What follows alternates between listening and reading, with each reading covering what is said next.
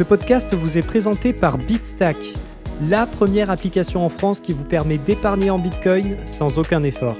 Pour en savoir plus et pour découvrir tous nos articles sur Bitcoin, rendez-vous sur bitstack-app.com. Bonne écoute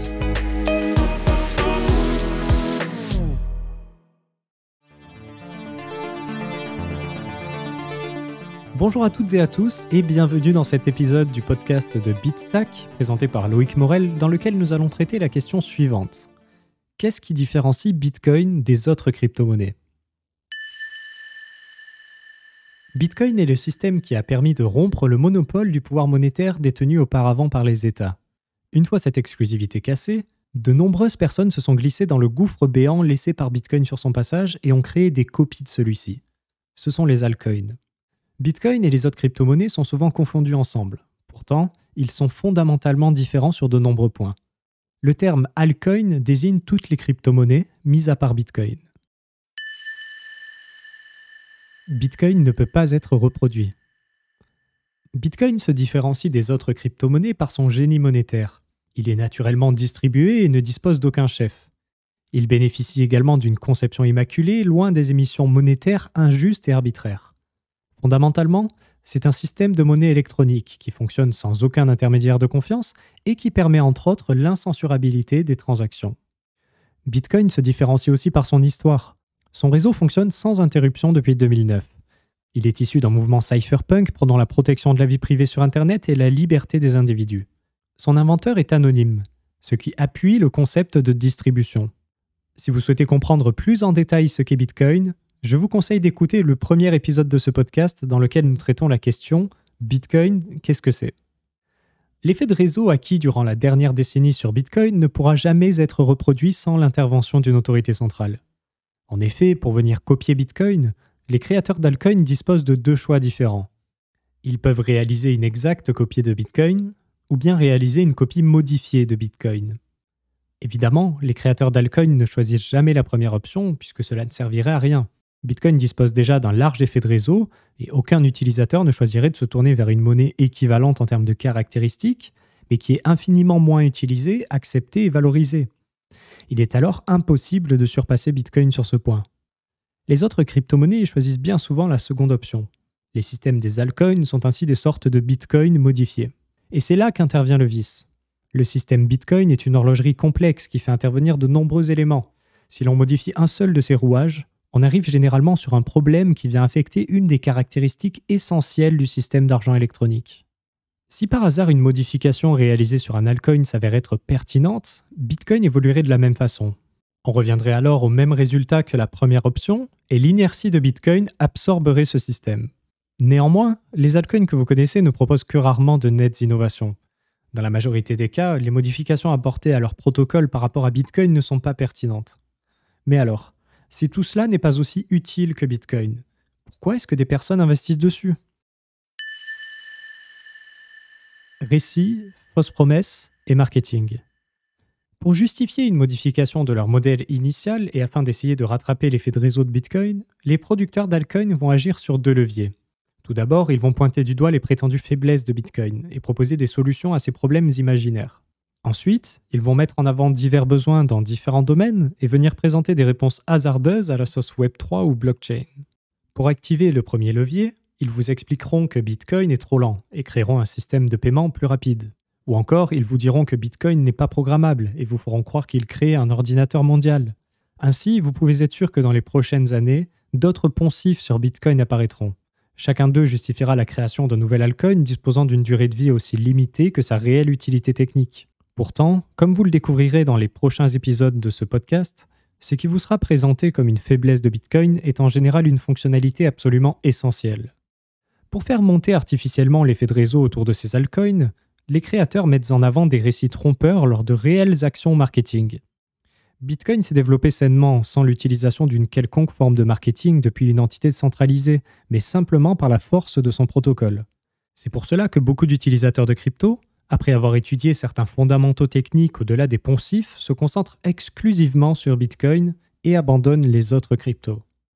Pour activer le second levier, les créateurs d'altcoin vont mettre en place des récits autour de mots techniques vagues dont personne ne comprend la signification. La force de ces buzzwords se trouve dans le fait qu'ils aspirent à des objectifs honorables. Par exemple, le Web 3 serait une façon de regagner la main sur nos données et de supprimer les intermédiaires du Web 2. En réalité, ces promesses démagogiques ne peuvent pas être satisfaites avec ces systèmes. Ethereum, la deuxième crypto-monnaie actuelle en termes de capitalisation, représente bien ce Web 3 du récit. C'est d'ailleurs un de ses cofondateurs qui est à l'origine de ce terme. En effet, ils nous promettent un web décentralisé tout en ayant un réseau hébergé pour les deux tiers sur les grands fournisseurs de cloud.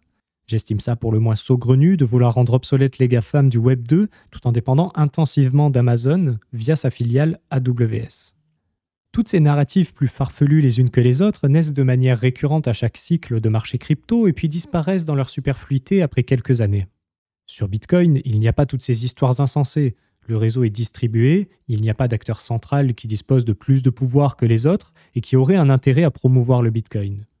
Ces modifications apportées sur les altcoins sont à double peine. D'une part, elles n'apportent rien en termes de services réels pour l'utilisateur. Et d'autre part, elles viennent dérégler la fine horlogerie copiée depuis Bitcoin.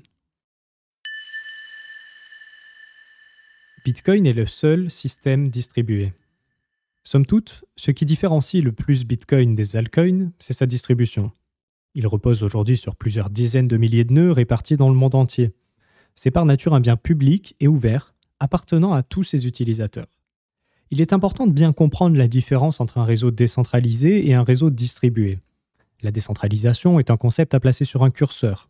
Les autres crypto-monnaies sont plus ou moins décentralisées, mais elles ne sont pas distribuées. Elles disposent généralement d'un pouvoir central d'un certain niveau qui se manifeste de différentes façons et qui tend mécaniquement à se développer. En revanche, la distribution ne peut prendre qu'une parmi deux valeurs, oui ou non. C'est un système binaire. Soit un réseau est distribué, dans ce cas ce sont les utilisateurs qui ont les pleins pouvoirs sur celui-ci, soit il n'est pas distribué et une ou plusieurs autorités centrales disposent d'un certain pouvoir sur le système. La distribution est un attribut essentiel pour tout réseau de paiement. Non seulement elle assure de nombreuses caractéristiques telles que la résistance à la censure, mais elle permet également de protéger le réseau. Ethereum ne peut pas être distribué. Aucun individu lambda n'est en capacité de faire tourner son propre nœud complet afin de prendre réellement part au système. Au lieu de cela, les individus doivent faire confiance à des services semi-centralisés qui vont les mettre en relation avec le réseau. Par exemple, la configuration par défaut de MetaMask, le logiciel de portefeuille le plus utilisé sur Ethereum, pointe vers Infura. Cette société héberge ses serveurs principalement sur AWS, Amazon Web Services. On est donc bien loin des promesses initiales inspirées de Bitcoin d'un réseau de paiement libre et sans autorité centrale.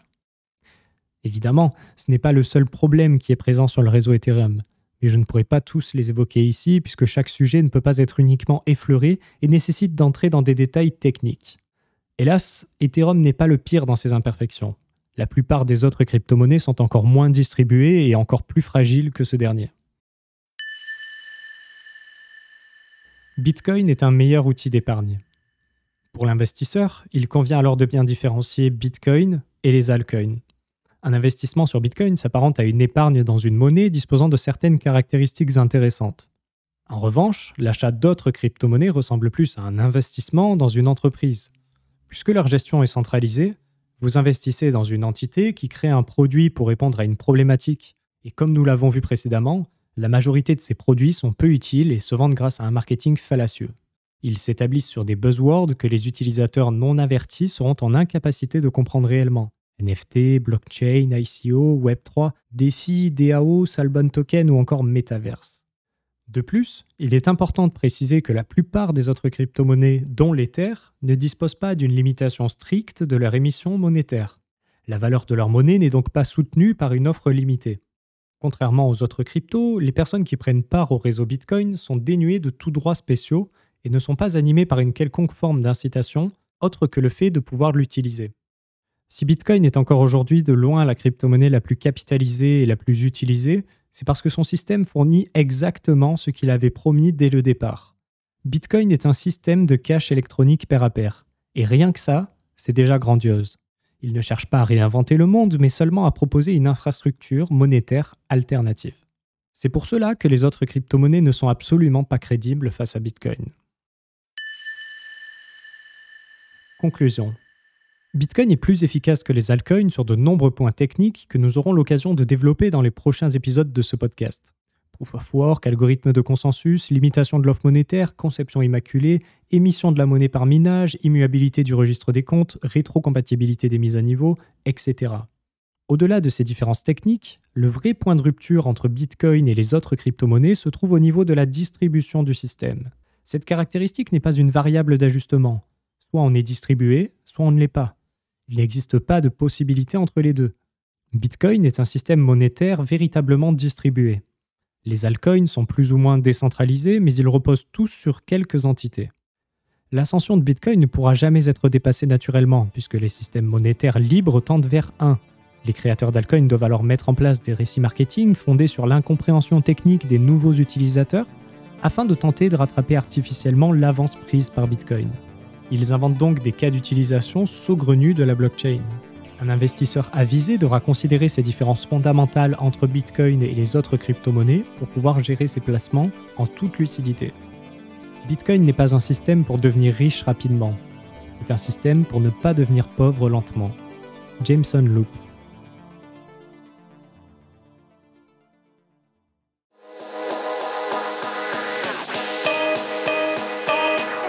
Vous avez apprécié ce podcast, n'hésitez pas à vous abonner et à nous laisser une note. Pour retrouver l'intégralité de nos articles sur Bitcoin, rendez-vous sur bitstack-app.com. Vous pouvez également suivre Bitstack sur tous les réseaux sociaux afin d'être sûr de ne pas passer à côté des prochains épisodes. Merci, à bientôt